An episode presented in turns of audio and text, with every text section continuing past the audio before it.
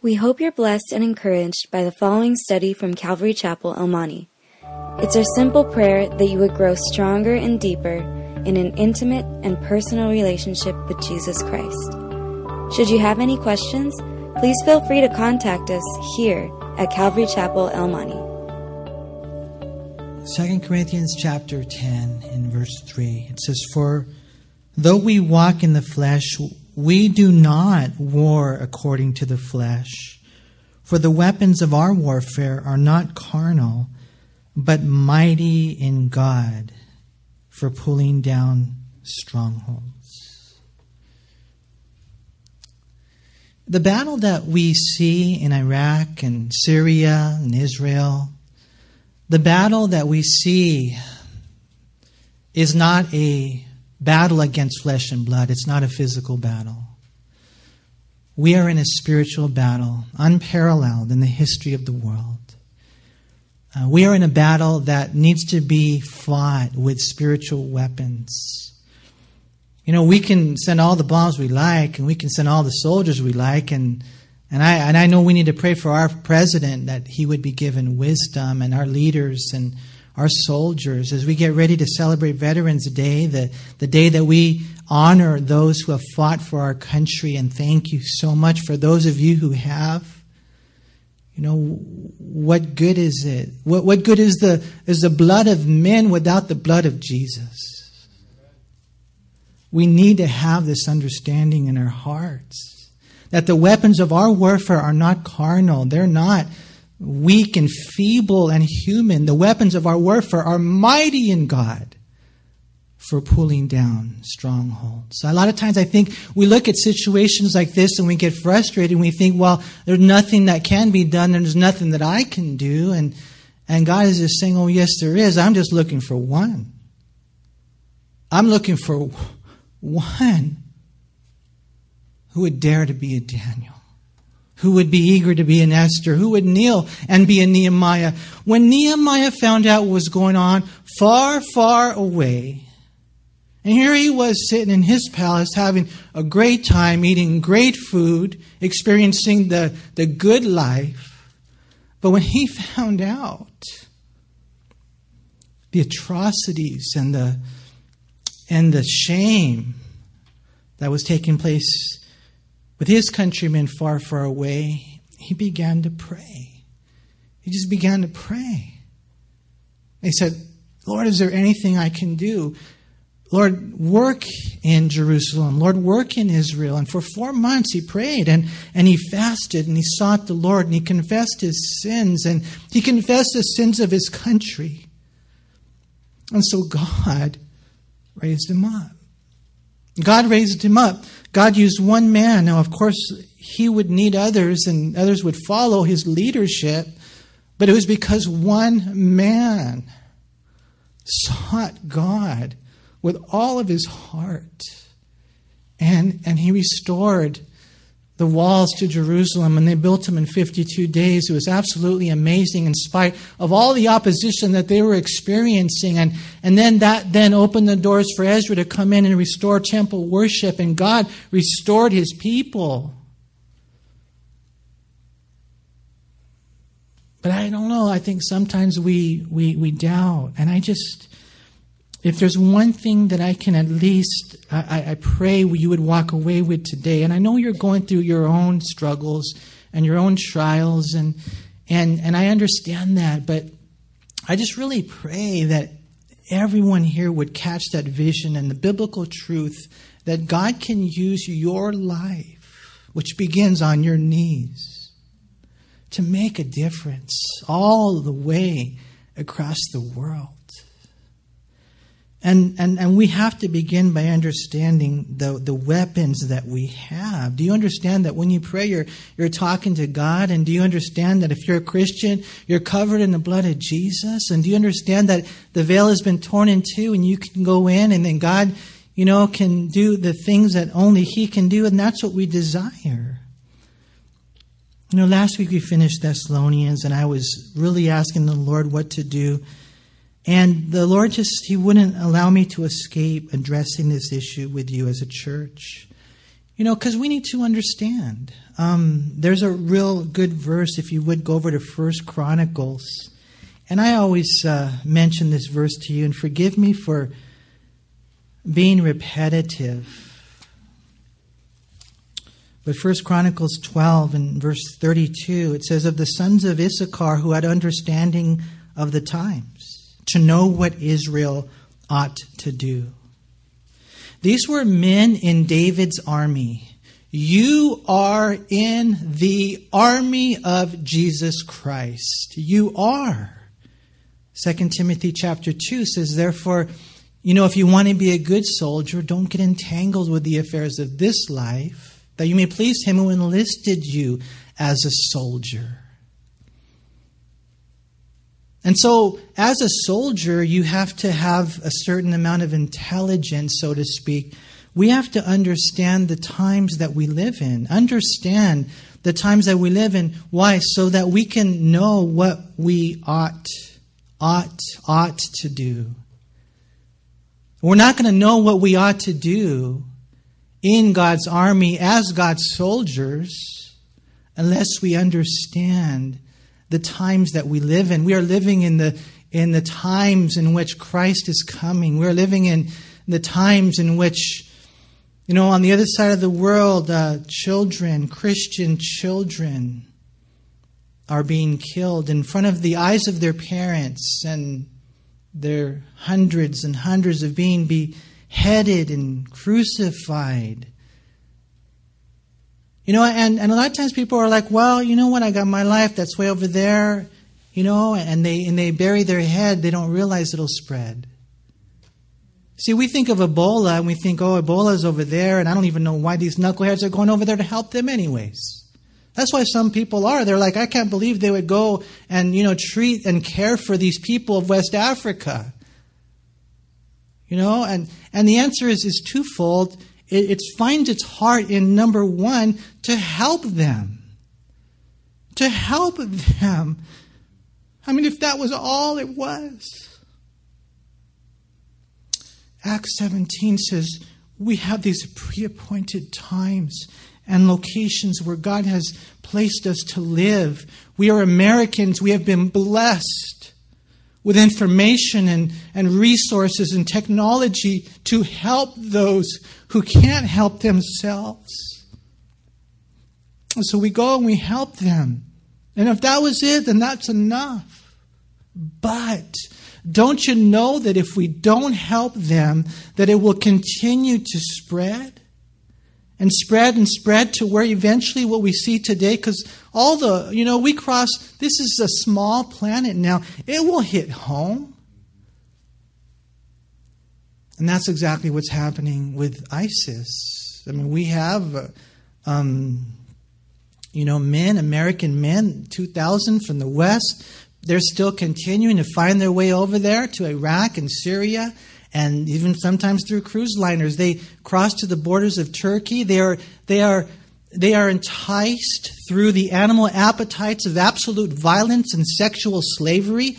The poor Sunnis who live in the region are drawn by the $1,000 a month they'll be paid if they fight for these well-funded organizations. And then they go over there, and the Westerners are attracted through their social media and online magazines, and they go and they have their fun and they have their kill and they have their sex, and then they come back here trained.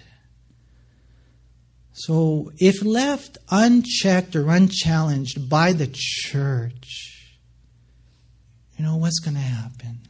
I believe God would be grieved if we did nothing. I believe God would be angry if we did nothing. But here's the thing, I don't know what to do yet. I don't know. You don't know. We have to seek the Lord. Have you been praying?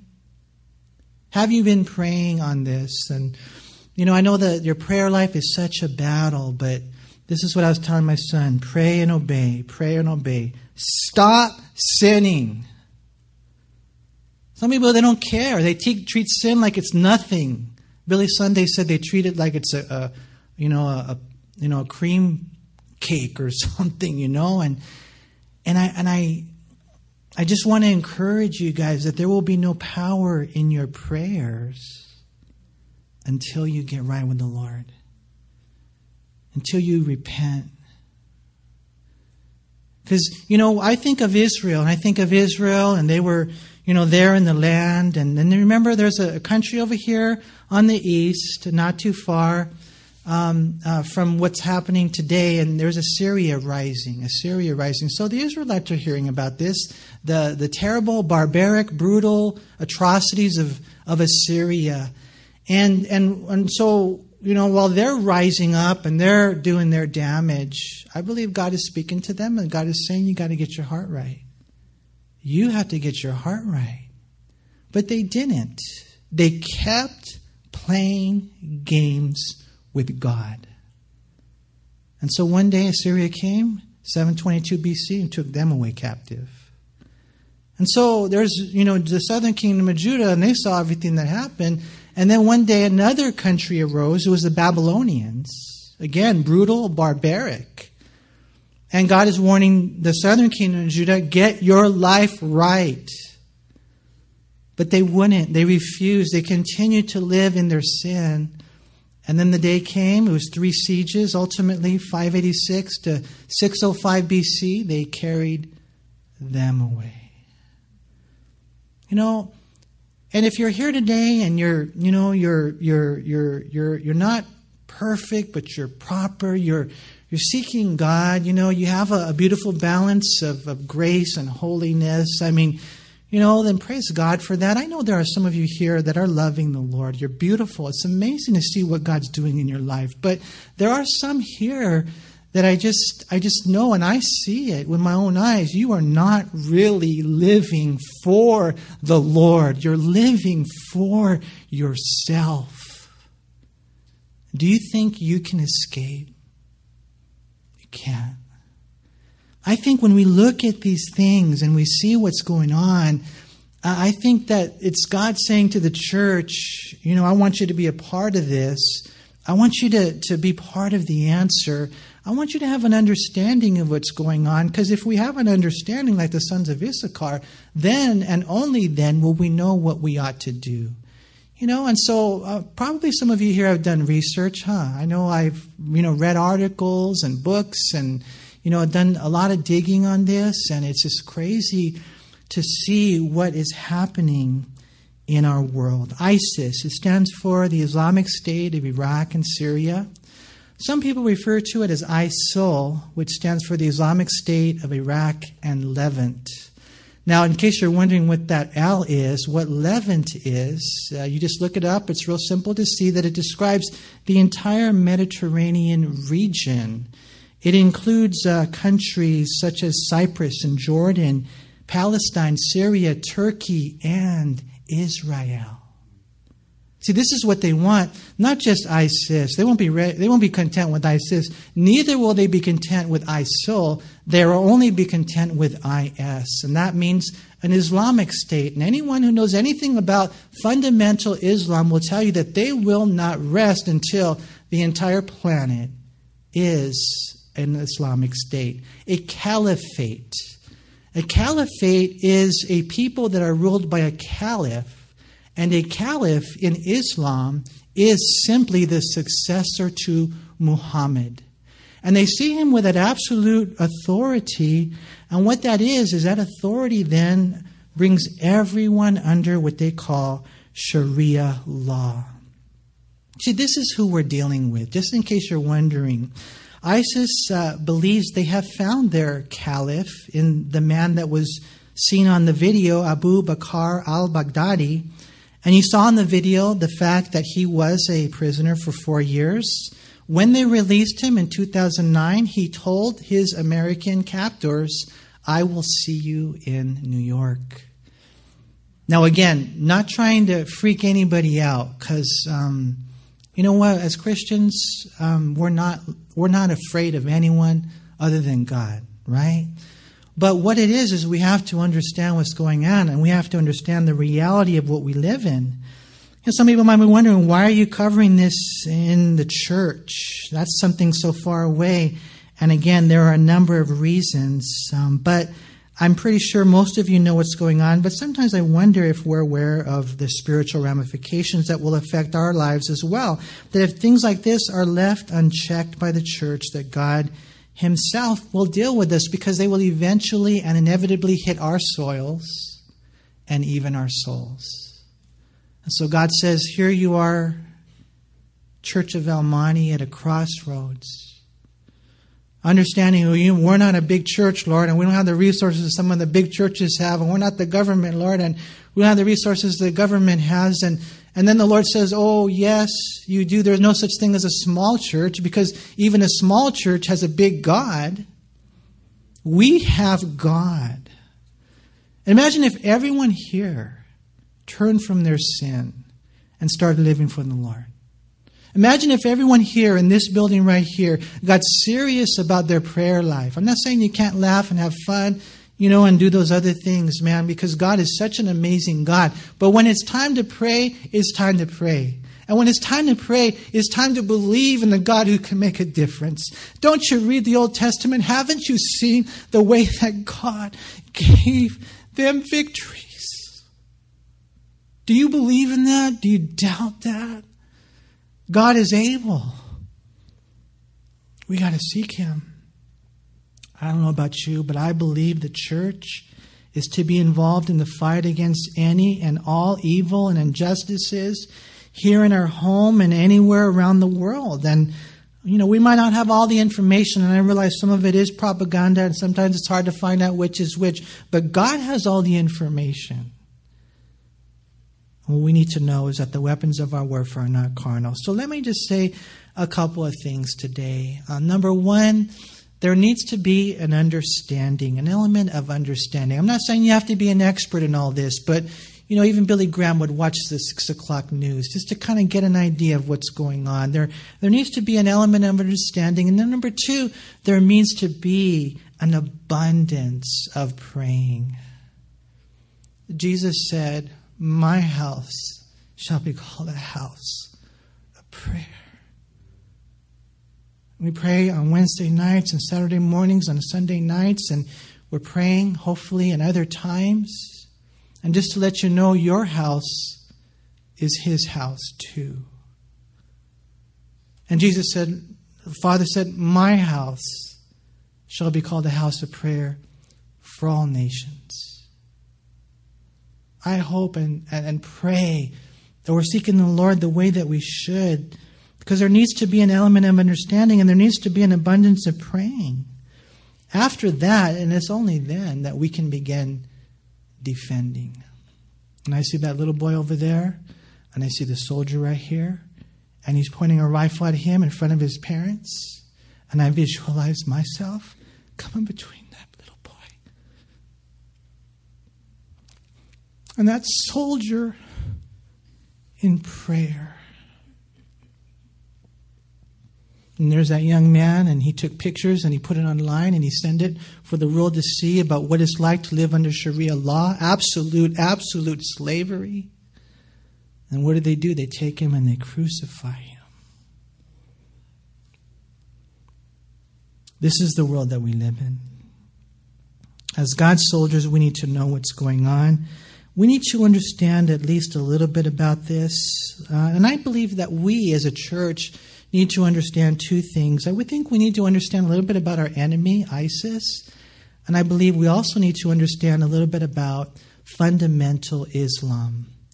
Now, one thing I've got to share with you guys, and you got to know this, is that we as Christians, we love everybody. If someone chooses to be an atheist, I love you. You have the freedom to choose. I will not persecute you. And if you want to be a Muslim, that's between you and God. And I love you still. And I will never, ever persecute those who disagree with me. I disagree with them strongly. I believe Jesus is the only way, the truth and the life. I believe only he died and rose again and conquered death. I believe that firmly and strongly. I believe that everybody needs Jesus, but I will never persecute them or not give them the freedom to believe, because God doesn't. And so we got to lay that out, but we also have to, I don't know what they say, call a spade a spade. We got to be true and understand what Islam really teaches, because I think a lot of times you're going to hear lies and politicians who want to be politically correct and reelected just kind of say the same message and the same mantra, and they don't know what the Quran really teaches.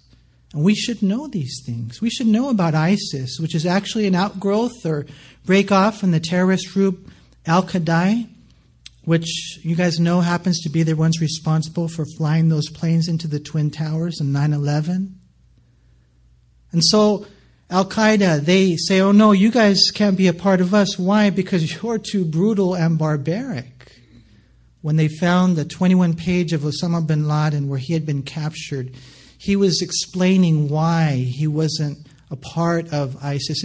It's an outbreak. This is how evil, we need to understand how evil this is. I'm sorry, but our little puny prayers that we spill off every once in a while before we're going to eat our tuna sandwich will not defeat these demons. They are so wicked. It is time to pray like you've never prayed. That is, if you care. I mean, Al-Qaeda says you're too much for us. This is an extremely evil group. We need to understand that. It's a well-funded group. We saw here the world's richest terrorist organization bringing in, $2 million a day, able to pay their soldiers. They control more firepower and territory than any jihadist organization in history.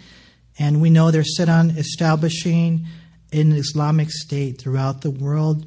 ISIS is led by their caliph, again, Abu Bakr al-Baghdadi. Keeping in mind he's the successor to Muhammad, they say. And I think most of us were probably awakened to this when we saw the grisly videotapes of the beheading of James Foley. Later on, another American journalist, Stephen Sotloff, and then British aid worker David Haynes. But you got to know this.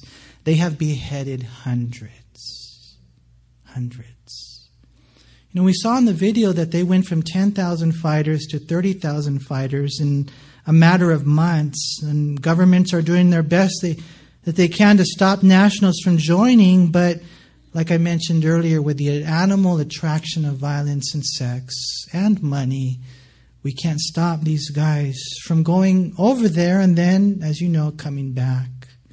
And I don't say this to freak you out, but you got to know what's going on. That they have verified 40 such men that have returned to America, and they're just following them. See, this is what we're facing. The rise of ISIS is partly a product of the group's ability to fund itself through the oil fields that they've captured.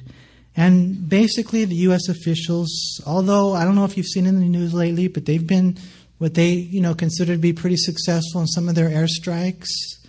They have acknowledged the fact that this will be a protracted battle, meaning there's no end in sight.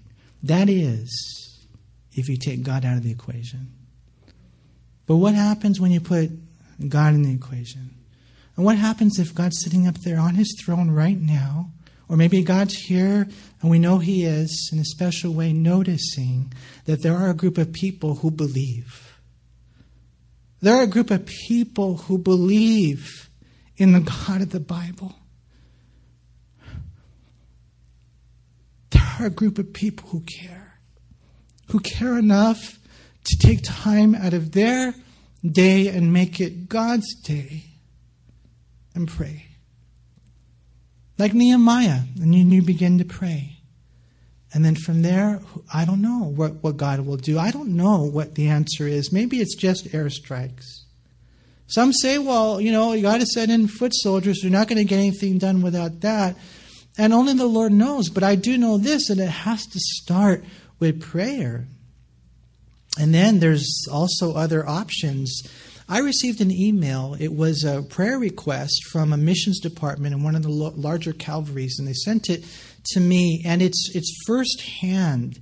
It's not, you know, sifted through any media. It's a first-hand prayer request from an organization that is in Iraq right now. It's called CRI. It's Crisis Resources Intervention. What's it called again? I always forget. Crisis Relief Institution. See, the CRI, and they're there in Iraq. And the prayer request they sent was just like I told you, that in this village over here, they killed the kids in front of the parents. Many had fled. Now they were coming to their village. And this is real. They tell the kids, renounce Jesus. They said that in that village, none of the kids did. They all died.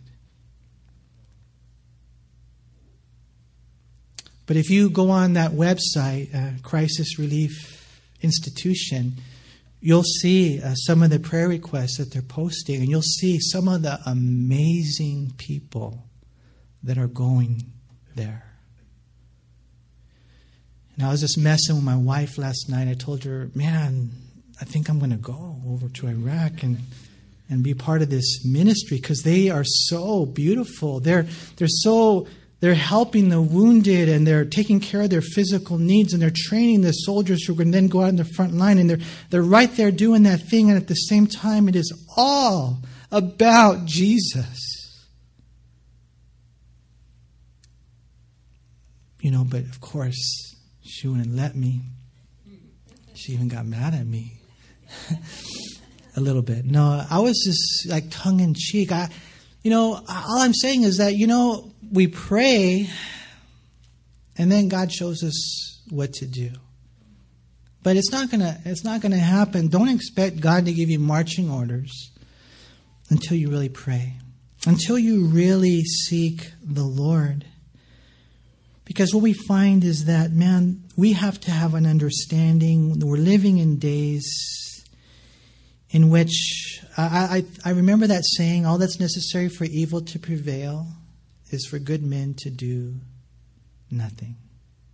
Aren't you glad that the Lakers aren't doing good this year? You don't have to get distracted with them. You don't have to get distracted with anything. Again, like I said, you know, we have our fun, we do our thing. I watch a movie, I leave it to Beaver every once in a while, I hang out with my kids, but my life is about the Lord Jesus Christ.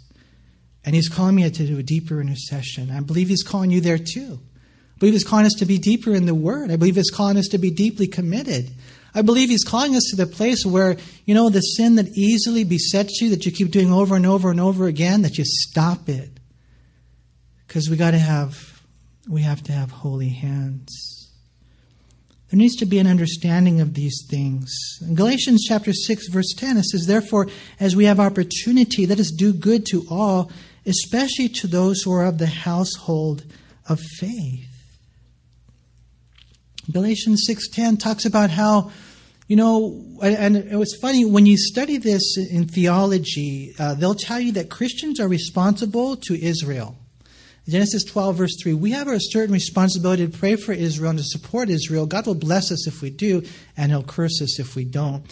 We have a certain responsibility to all people, but especially Christians.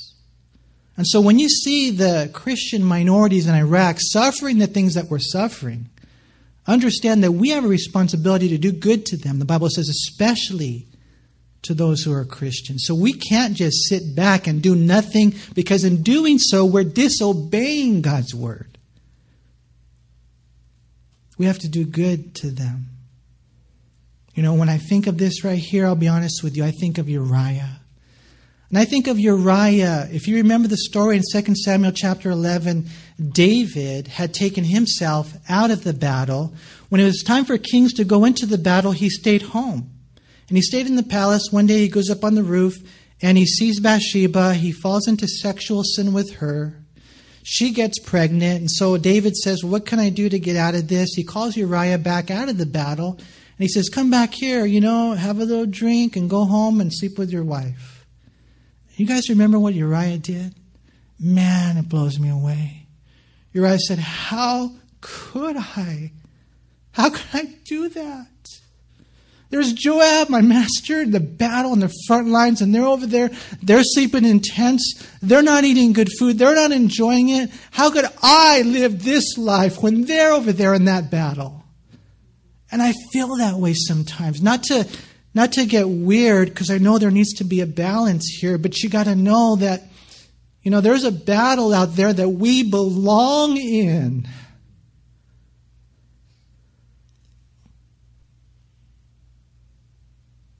We got to pray. We have to understand what's going on in ISIS. We have to understand, you know, fundamental Islam. And, you know, it's weird because I was going through this yesterday. And basically, let me just share this with you. Muhammad, when he established Islam, you know, at first, you know, you got some pretty peaceful passages in the Quran. But then eventually, as time progressed, and he grew in military might, and he experienced Christians and Jews who were not willing to bow down to his false religion, that's when he became violent. And that's when you can read all the violent passages in the Quran. You know, for example, I know, how could they crucify somebody? Right? How could they do that? Well, they could do that because in Surah 533 of the Quran, it tells them that anyone who opposes Allah can be crucified. It's just face value in their Bible.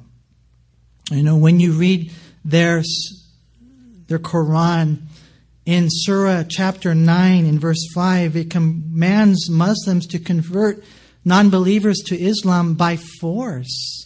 It says, and when the sacred months have passed, then kill the polytheists wherever you find them. So the Muslim is commanded to kill the polytheists, which they define as anyone other who believes in anyone other than God, and especially the Christians, because they don't understand the Trinity. And, you know, there's 100 million Islamic fundamentalists in the world that we live in. In Surah 8:65, it says, O Prophet, urge the believers to battle. And you read about, you know, jihad, and you read about so many other verses where the Quran commands Muslims not to befriend Jews or Christians. In Surah 551, the Quran commands Muslims to fight non-Muslims until they exterminate all the religions. In Surah 2:193. You see, Muslims, they divide the world into two camps. One is called Dar al-Harb, that's the camp of war, where Jews and Christians live. And the other camp is Dar al-Salam, it's the camp of peace, where Muslims live. And so they believe that holy war against those who live in the camp of war should continue until they are exterminated. And they dream of the global Islamic empire and believe that if they destroy America and the Western countries, then they will achieve their dream. And there's so much more I could tell you about how they believe if a guy straps bombs to his body and goes in and kills innocent civilians, laying down his life, they call him a martyr, and he goes immediately to the seventh heaven with an endless amount of virgins forever. Celestial sex. It's just when you read the Quran, and again, you know, I know some of you here, you know, Muslims who are nice people. I'm not saying you categorize everybody into that camp. They would be what we would call liberal Muslims. You know how you have liberal Christians? You guys know you're fundamental Christians. Did you know that? You believe the Bible, right? And you take it at face value. You believe in the literal return of Christ, a 1,000-year reign, heaven and hell, Jesus is the way. You believe that. We're fundamentalists. There are liberals out there who don't take it that way. Well, that's what happens in Islam. So, you know, you got to love everybody. But you got to know, you know, what's going on. You have to have an understanding of what's happening.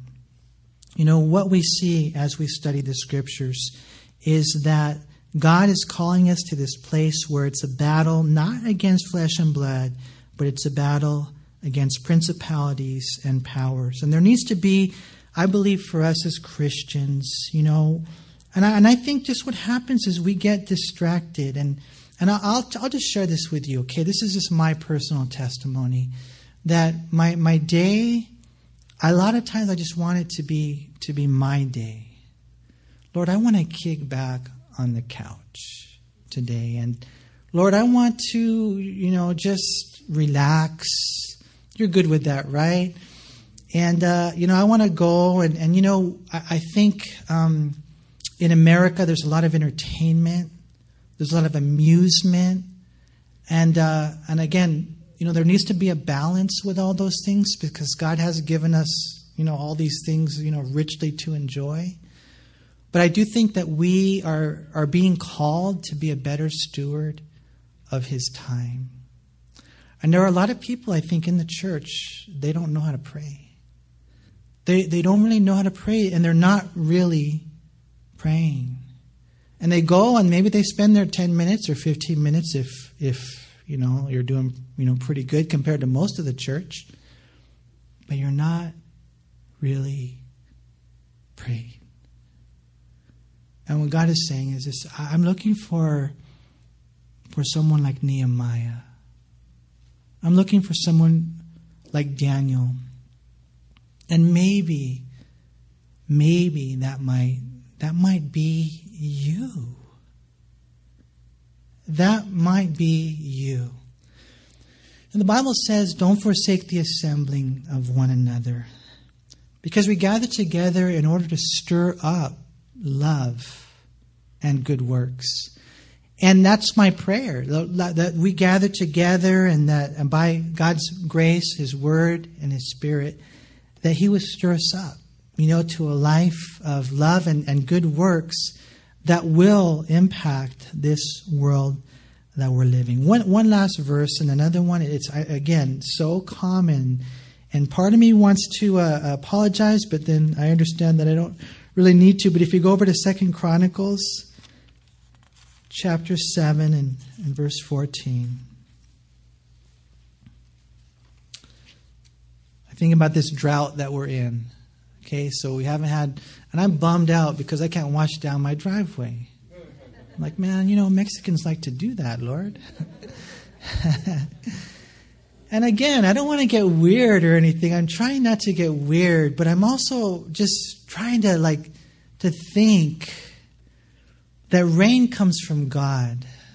And, maybe we need to get right. Maybe we need to pray for rain.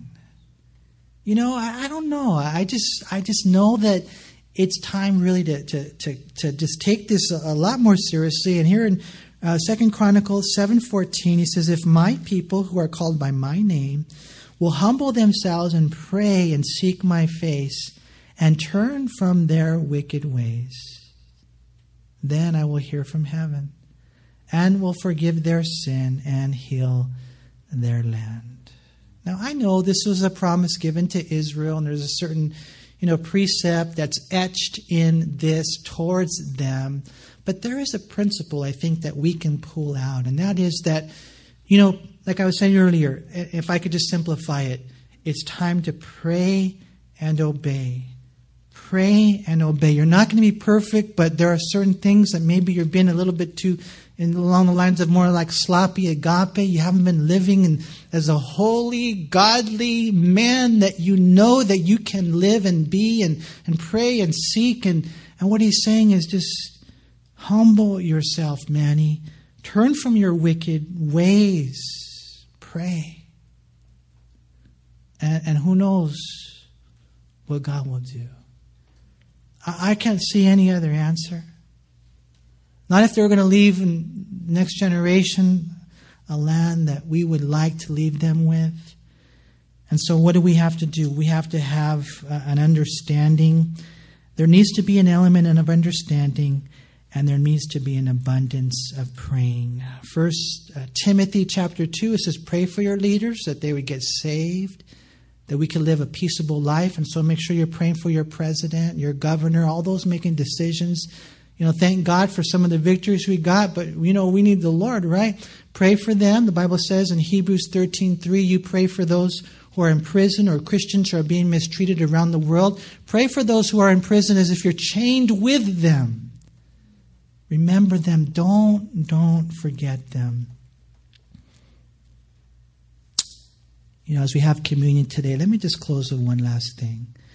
Over in Joshua chapter 5, there was that account where towards the end of the chapter, you know, he sees a man, he goes near the area of Jericho, and he sees a man with a sword. And so Joshua goes up to the man, and he says, "Are you for us or against us?" And the man says, "No." He doesn't say, "I'm for you or against you." He just says, "No." No. "But as the captain of the army of the Lord of hosts, I have now come." And you guys know who that man was? It was Jesus. Jesus. The captain of the army of the Lord of hosts. And this is what he said. "Joshua, this is what I need you to do. Take off your shoes. Because the place where you stand is holy ground." And what we believe, and I've always been taught what that means, is this is not the work of man. This is the work of God. You know, and for us as Christians, man, we're living in some crazy days where God is just wondering who's going to step up. And my encouragement to you would that we would all be open to that. You know, if you're here today and you're not a Christian and you don't know, you know, where you would stand, if you were in the presence of God, where you would go. My prayer is that as we close the service today, that you would make a decision to give your life to Jesus Christ. You know, there's really only two that you know, we see in the world, the believers and the non-believers. I mean, the Christian and the non-Christian, the saints and the ain'ts, right? Which one are you? Maybe you're here today and you've been hurting, or you're going through trials, your marriage is suffering, your kids are all over the place. You know, you can't find peace, you can't find a job, you can't find a reason to live. Because that's what happens when the Lord is not really the Lord of your life, but He loves you. And that's why He brought you here today. And He died on a cross for you. The Bible says Jesus died on that cross and He bore all our sins. They put Him in a grave and He rose again to conquer death and to prove to us that we could follow Him. And the Bible says, and it's so beautiful, you don't have to, you know, go to Mecca. You don't have to pray certain, you know, days or hours of the day. You don't have to earn your way to heaven. You can never earn your way to heaven. You will never be able to go to heaven on your good works. The Bible says the good news is all you have to do is believe. Give God your heart and receive Jesus as Lord and Savior. It's a gift. I could give you my mini iPad, right? And it would be free. I can't charge you a penny for it, because then it wouldn't be free. It's a gift. And some of you here would say, "Can I have that gift?" Right? But the church here today has a much greater gift to give you. It's the gift of heaven. It's the gift of heaven. It's the gift of forgiveness. It's the gift of Jesus. And all you have to do is receive. So if you haven't done that yet, I pray that today you would do that. Lord, we thank you so much for loving us. And Lord, just knowing, I remember the day I got saved, it was you, Lord, and it's not a work that any man could do. As a matter of fact, I think sometimes I get in the way. But how I long and I cry out that people here who don't know you would take that step and give their life to you. And so I pray you would do that work. And if you're here today and you want to receive Christ, then I just want to lead you in a prayer. You just mean it from your heart. And if you're sincere and if you mean it, I want you to know God will hear you. And God will write your name in the book of life. And one day when we die and you stand before Him, you're going to go to heaven because you received Christ. Let's pray. You pray this prayer if you want Jesus. Say, Lord, I come to you today. And I admit I have sinned. But I turned from my sins and I received Jesus as my Lord and Savior. Fill me with your love and fill me with your Holy Spirit. And help me to live life as a Christian from this day forward. In Jesus' name, amen. We hope you were encouraged by this study. If you have any questions, please call us at Calvary Chapel El Mani at air code 626-454-3414. Remember that Jesus loves you.